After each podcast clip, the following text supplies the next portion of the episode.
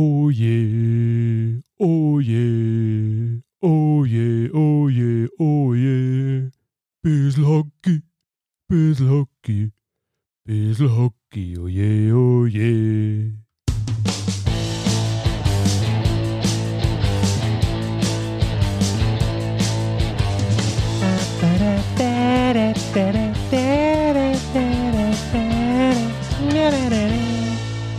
Habe die Ehre, schön, dass ihr dabei seid. Ich bin Christoph Fetzer, bissl Hockey. Geht immer. 14 und 14, zwei Wochen ist es her. Ich glaube, ich habe mal so ein bisschen neuen Ansatz einfach gebraucht, mal ein paar Spiele anschauen, vielleicht was Neues erzählen, wobei so viel Neues ist gar nicht mit dabei. Aber jetzt also wieder der Blick auf alle 14 Mannschaften in der DL. Vielen Dank an alle Crowdfunderinnen und Crowdfunder oder auch äh, schöne Grüße in die BHF, in die Bittle Hockey Fankurve.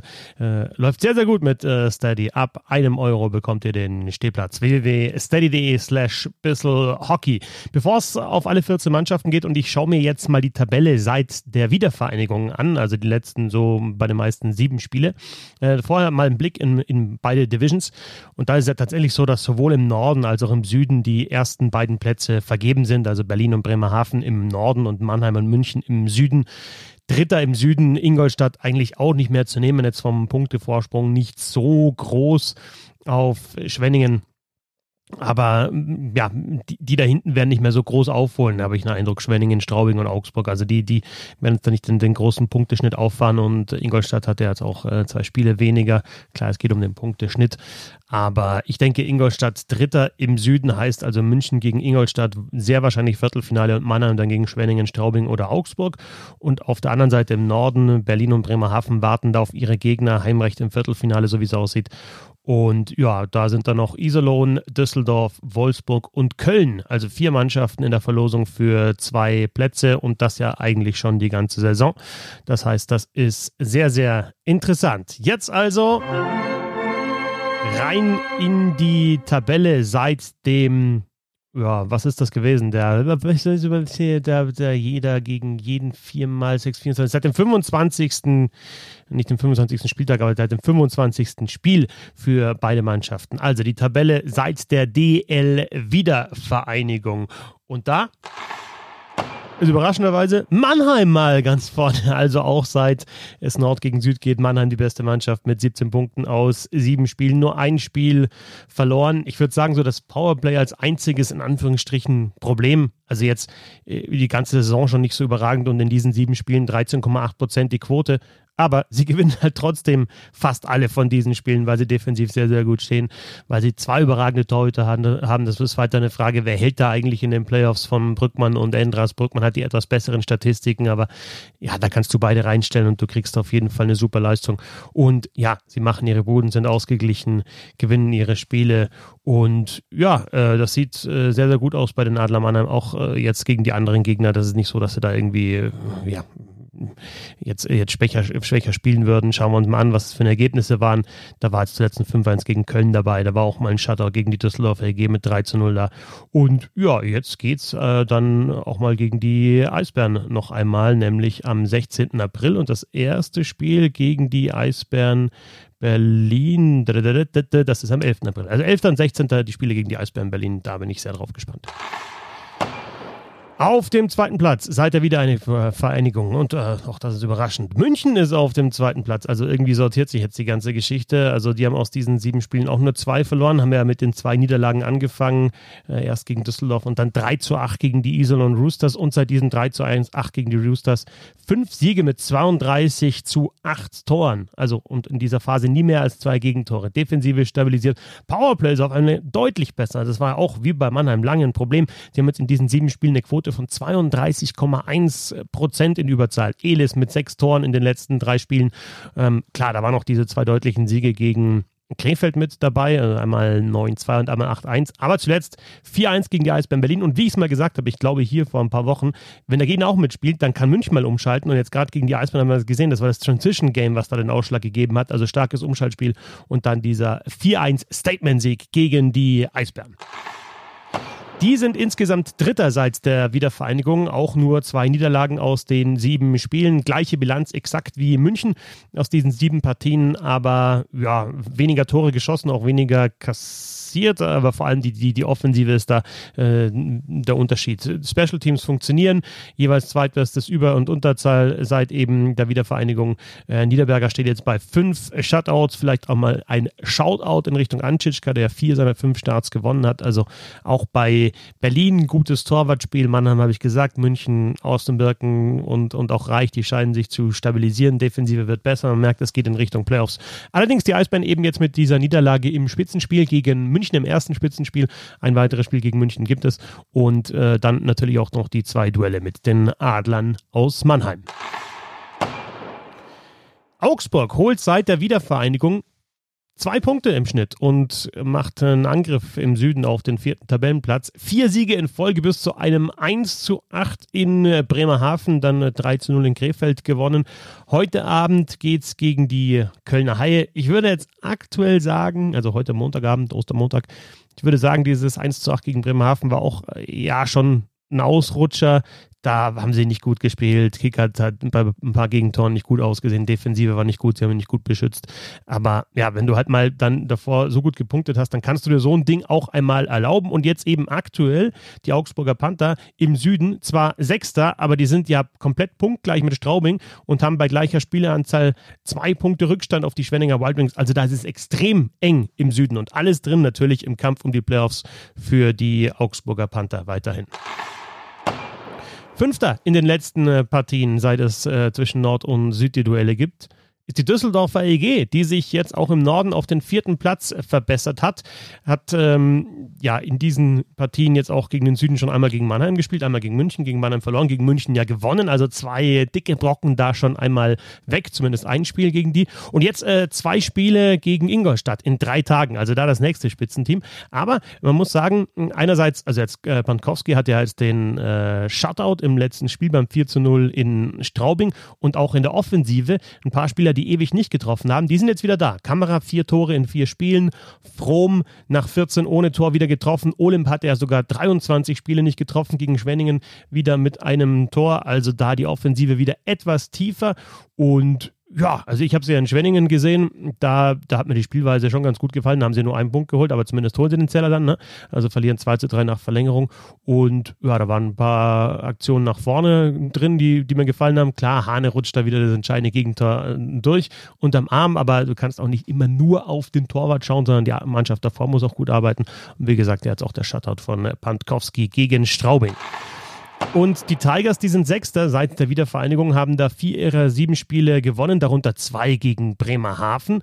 Ähm, die Niederlagen Zwei gegen die Eisbären Berlin, gegen die kannst du mal verlieren als Mannschaft, die um die Playoffs kämpft. Und zuletzt, das ist so der, ja, das ist der, diese große Ausnahme 0 zu 4 gegen die Düsseldorfer EG. Das war kein gutes Spiel, aber ansonsten ist das ein guter Start in die Wiedervereinigungsrunde. Vogel steht jetzt bei drei Shutouts. Nur Matthias Niederberger hat mit fünf mehr und ist jetzt auch die klare Nummer eins. Mittlerweile hat er zwischendrin den Shutout-Streak gehabt, also zwei Spiele hintereinander kein Gegentor kassiert hat und dann sich nach so 150 Minuten waren es, glaube ich, rund über 150 Minuten Minuten wieder mal ähm, ja, geschlagen geben musste. Aber Straubing, wie vor, vorher auch schon gesagt, zusammen mit Augsburg, Angriff auf die Schwenninger Wild Wings im Süden. Siebter seit der Wiedervereinigung Bremerhaven. Das hört sich jetzt nicht überragend an, was? Bremerhaven nur siebter. Aber es sind immer noch 1,71 Punkte pro Spiel und sie sind sicherer Zweiter im Norden und haben ein Heimrecht in der Playoff-Runde. Haben zwar zwei Niederlagen gegen die Straubing Tigers eingesteckt, aber ja, hauen dann mal wieder so ein Ding raus, wie dieses 8 zu 1 gegen Augsburg gewinnen, zuletzt 5 zu 4 gegen die äh, Schwenninger Wild Wings haben da wieder auch ein gutes Überzahl, machen ihre Bodenoffensive funktioniert und ja, man, man spricht ja weiterhin über die Fishtown Penguins gar nicht mehr als große Überraschung. Die sind da einfach Zweiter im Norden, werden auch Zweiter werden und sind dann in der ersten Playoff-Runde im Viertelfinale tatsächlich auch Favorit gegen wer auch immer da kommen wird, Iserlohn, Düsseldorf, Wolfsburg oder Köln. Und da hat sich Bremerhaven ja wirklich jetzt in dieser Saison zu einem absoluten Spitzenteam gemausert. Und ich bin schon auch gespannt auf die, auf die Duelle da noch mit den, mit den Top-Teams aus dem Süden, die noch kommen werden. Achter insgesamt seit der Wiedervereinigung, die Schwenninger Wild Wings. Da ist ja Joachim Eriksson in der Heimat, weil seine Mutter schwer erkrankt ist. Natürlich der, der richtige Zug der Wild Wings, ihn da freizugeben und ja, das auch nicht so groß zu thematisieren. Dann hieß es ja, wenn er wieder da ist, dann wird das Ganze vielleicht nochmal erläutert. Sie haben jetzt Zeit, er nicht mehr da ist, zwei Niederlagen kassiert mit fünf Gegentoren, zwei zu fünf gegen die Düsseldorfer EG und vier zu fünf gegen die Fishtown Penguins. Aber man muss auch sagen, man kann das nicht nur auf Germany schieben. Da waren gegen die Düsseldorfer LG zwei krasse Aufbaufehler dabei bei Gegentoren von Christenden und von Yo. Jetzt gegen Schwenningen. Klar, Germany, Germany fängt da drei ins kurze Eck, wo, wo ich sage, Eriksson wird da ein bis zwei davon wahrscheinlich halten. Aber du kannst es nicht nur am Torwart festmachen. Da hat auch die Defensive nicht gut gespielt in diesen beiden Partien. Sie sind immer noch Vierter aber Augsburg und Straubing, wie angesprochen, sind äh, dran. Und dann ganz interessant finde ich da die Duelle mit, mit dem Norden, weil Schweiningen spielt noch zweimal gegen Krefeld. Das sind Must-Wins, weil Straubing nur noch einmal gegen Krefeld spielt und Augsburg gar nicht mehr. Und das könnte einen Ausschlag geben im Kampf um Platz 4, denn Straubing und Augsburg haben in diesen drei Spielen gegen Krefeld drei glatte Siege geholt mit 12 zu 0 Toren, also Krefeld ohne einzigen Treffer und Schwenningen hat eben diese zwei Duelle gegen Krefeld noch. Nürnberg ist neunter seit der Wiedervereinigung und hat da einen Punkteschnitt, der gerade so für die Playoffs reichen würde. Also man hat sich stabilisiert und man wird so irgendwie das Gefühl nicht los, dass ähm, ja im Süden das eigentlich eher so drei und vier aussehen würde. Also München, Mannheim, München und Ingolstadt und dann die vier anderen, als wie es aktuell eben ist, drei, drei und eins, äh, wenn sich Nürnberg irgendwie früher gefangen hätte und das äh, früher gelaufen wäre, weil man muss auch mal sagen, es gab ja ich sage es nochmal, dieses 0 zu 8 und 0 zu 7 gegen Ingolstadt. Danach gab es noch ein 0 zu 5 gegen München, wo man aber auch 40 Minuten gut mitgespielt hat. Seitdem aber keine Blowout-Niederlage mehr. Also man ist immer äh, drin und äh, ja, hätte noch ein paar mehr Punkte holen können. Man hat schon sechs Niederlagen nach ähm, Verlängerung oder Shootout. Nur Iserlohn mit sieben hat da mehr. Um, ja, da wären noch ein paar Punkte mehr drin gewesen für die Nürnberg Eistigers und dann vielleicht so ein bisschen in Richtung Playoffs orientiert, auch wenn es da momentan halt einfach der, der Rückstand einfach zu groß ist. Schmelz spielt eine sehr, sehr gute Saison. Drei 13 Tore hat er jetzt schon äh, geschossen, 15 sein DL-Bestwert in seiner Karriere. Zehnter seit der Wiedervereinigung Ingolstadt. Die äh, können sich jetzt mittlerweile mit dem dritten Platz im Süden sehr wahrscheinlich abfinden, ähm, spielen in den letzten Partien ein sehr gutes Powerplay, aber das Penalty Killing, das lange wirklich sehr, sehr gut war, ist jetzt nicht mehr gut und die Defensive war schon so über weite Strecken der Saison ein Steckenpferd der Ingolstädter. Also da müssen sie ja, da müssen sie wieder zurückkommen zu dieser Spielweise und zum besseren Penalty Killing. Äh, jetzt am Ostersonntag ist ja das Spiel gegen Iserlohn ausgefallen, weil die in Quarantäne sind. Heute am Ostermontag und am Mittwoch geht es gegen die Düsseldorfer EG. Vor allem für die DEG zwei extrem wichtige Spiele, aber für Ingolstadt hat auch, um sich da jetzt wieder ein bisschen zu fangen, ein bisschen zu stabilisieren und ja, den dritten Tabellenplatz im Süden weiter abzusichern. Elfter. Iserlohn positiver Corona-Tests bis Ostermontag in Quarantäne, hätten eigentlich am Sonntag in Ingolstadt und am Montag in Straubing äh, gespielt. Und ja, erstmal gute Besserung an den Erkrankten und wir hoffen, dass sich da nicht mehr infiziert haben. Wir wissen ja aus der NHL Vancouver, wie, wie schnell das dann gehen kann und, und welche Ausmaße das annehmen kann. Aber diese Quarantäne beeinflusst natürlich jetzt sowohl den Kampf um die Playoffs im Norden als auch im Süden, weil Straubing spielt noch zweimal gegen Iserlohn, Augsburg und Schwenningen jeweils noch einmal, die alle um den vierten Platz kämpfen im Süden. Und ja, bei Iserlohn könnte jetzt tatsächlich dieser Punktekoeffizient zum Tragen kommen. Man ist noch Dritter im Norden, jetzt mit natürlich weniger Spielen, ähm, hat aber jetzt seit der Wiedervereinigung nicht gut gepunktet, nur ein Sieg aus äh, sechs Spielen. Allerdings auch zwei Niederlagen nach 60 Minuten und drei, drei Loser Points, also dreimal Verlängerung oder äh, Shootout. Heißt, man hat dann trotzdem ja, sechs Punkte geholt aus den sechs Spielen. Ein bisschen zu wenig, um sich drin zu halten in den Playoffs, aber man ist weiterhin Dritter und mal schauen, wie sich das mit der Quarantäne weiterentwickelt. Wolfsburg. Zwölfter in dieser Phase, seit Norden gegen Süden spielt und umgekehrt fünf der sieben Spiele verloren, alle glatt, also keinen einzigen Punkt geholt in diesen fünf Spielen. Das war ja vorher so bei den Wolfsburgern, dass sie oft mal entweder nach äh, Verlängerung oder Shootout verloren haben, dann einen Punkt mitgenommen haben oder sogar gewonnen haben. Bei allen Niederlagen entweder kein Tor oder ein einziges Tor geschossen. Insgesamt elf Treffer in den sieben Spielen seit der Wiedervereinigung, nur Krefeld mit sechs weniger. Und ja, rund die Hälfte davon auch in Überzahl. Das heißt, im 5 gegen 5 schießen die einfach zu wenig Tore. Sechs Tore in elf Spielen, äh, in sieben Spielen im 5 gegen 5. Das ist nicht mal ein Tor pro Spiel im, im 5 und 5. Und das heißt, das ist das Problem momentan. 5 gegen 5 äh, Scoring. Drei Niederlagen mit einem Torunterschied kommen dann raus, knapp. Zweimal davon gegen Mannheim. Da haben wir auch gesehen, möglicherweise Wolfsburg für die Playoffs ein gefährliches Team, ne? weil sie defensiv schon gut stehen und dann gutes Torwartspiel, vielleicht mal gute, gutes Überzahl. Dann kannst du auch mal ein Spiel klauen und auch sogar gegen ein Top-Team gewinnen in den Playoffs. Jetzt zuletzt ein wichtiger 4 zu 3 Sieg nach Verlängerung gegen Nürnberg. Noch zwei Spiele gegen München, noch ein Spiel gegen Ingolstadt. Also da kommen noch ein paar schwere Brocken für Wolfsburg. Auf Platz 13 seit der Wiedervereinigung die Kölner Haie und ja, sie haben in Anführungsstrichen nur sechs Punkte Rückstand auf die Düsseldorfer EG, aber ich habe so den Eindruck, das geht schon die ganze Saison so, dass sie eben halt vier bis sechs Punkte dran sind an den Top 4, aber nicht näher rankommen.